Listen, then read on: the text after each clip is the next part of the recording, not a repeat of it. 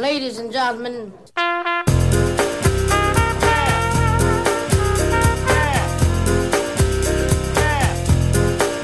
What's that?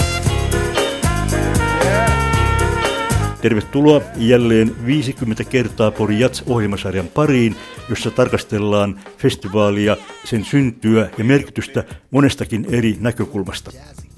Tänään vuorossa on Alkon entinen pääjohtaja Heikki Koski. Hän toimi Porissa kaupunginjohtajana vuosina 1970-75,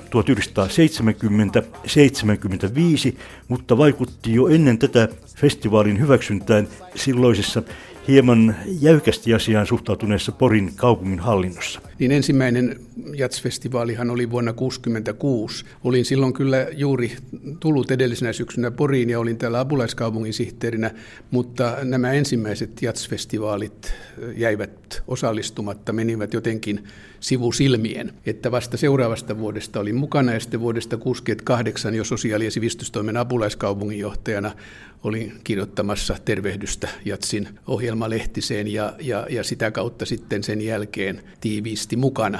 Eli tätä alun ikävää unohdusta lukuun ottamatta olen kyllä elänyt kaikki nämä Porin jatsfestivaalien vuosikymmenet ja olihan se alku sillä tavalla aika, aika kiinnostavaa aikaa, että taustalla oli innokas ikäisten joukko, joka, jonka toimesta nämä jatsfestivaalit perustettiin ja, ja toteutettiin ja siinä tarvittiin sitten mukana myöskin jonkinlaista kaupungin tukea erilaisin kirjurin luotoon liittyvin, kuljetuksiin liittyvin ja muin järjestelyin, myöskin takausjärjestelyin, eikä se ollut ihan helppo tehtävä silloin siinä sen ajan ilmapiirissä ja taloudellisissa vaikeuksissa saada näitä, näitä ratkaisuja kaupungin organisaatiossa läpi.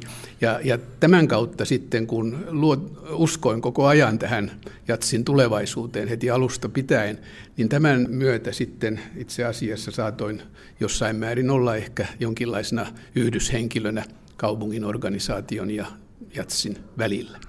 Kun Jats syntyi, niin viittasit tuohon ilmapiiriin, että se ehkä ei ollut ympärillä kovin otollinen, että tähän kaupunkiin syntyy Jats-tapahtuma, festivaali. No, muistan kirjoittaneeni jonkin kolumnin porilaisen lehtiin 70-luvulla, jossa, jossa kysyin, että miksi katoatte Jats-viikonvaihteen ajaksi kaikki te porilaiset ja satakuntalaiset täältä Porista silloin, kun täällä juuri tapahtuu jotakin. Ja se ehkä kuvaa kaikkein parhaiten sitä, sitä tilannetta, että, että tavallaan eh, porilaiset eivät olleet kovin voimakkaasti alussa mukana jats, jatsfestivaaleja tukemassa, mutta Satakunnassa käy, käy usein niin, että kun ensin niin kun hanketta pitää perustella kauan ja perusteellisesti, mutta sitten kun sen saa perusteltua, niin se jyrää vastustamattomalla voimalla eteenpäin, että, että näin, näin minusta jatsfestivaalien kohdalla kävi. Nyt Pori Jats täyttää 50 vuotta. Heikki Koski, mitä ajattelet täältä katsottuna, mikä merkitys Pori Jatsilla on ollut ei pelkästään Pori-brändille, vaan Porille. No se on ollut kyllä erittäin suuri se merkitys, että jatsistahan Pori tunnetaan tänä päivänä myöskin maan rajojen ulkopuolella. Muistan, että Maire Gulliksen sanoi aikanaan, että ensin olivat tulitikut, sitten tuli jats ja nyt taidemuseo. Hän määritteli tämän järjestyksen näin.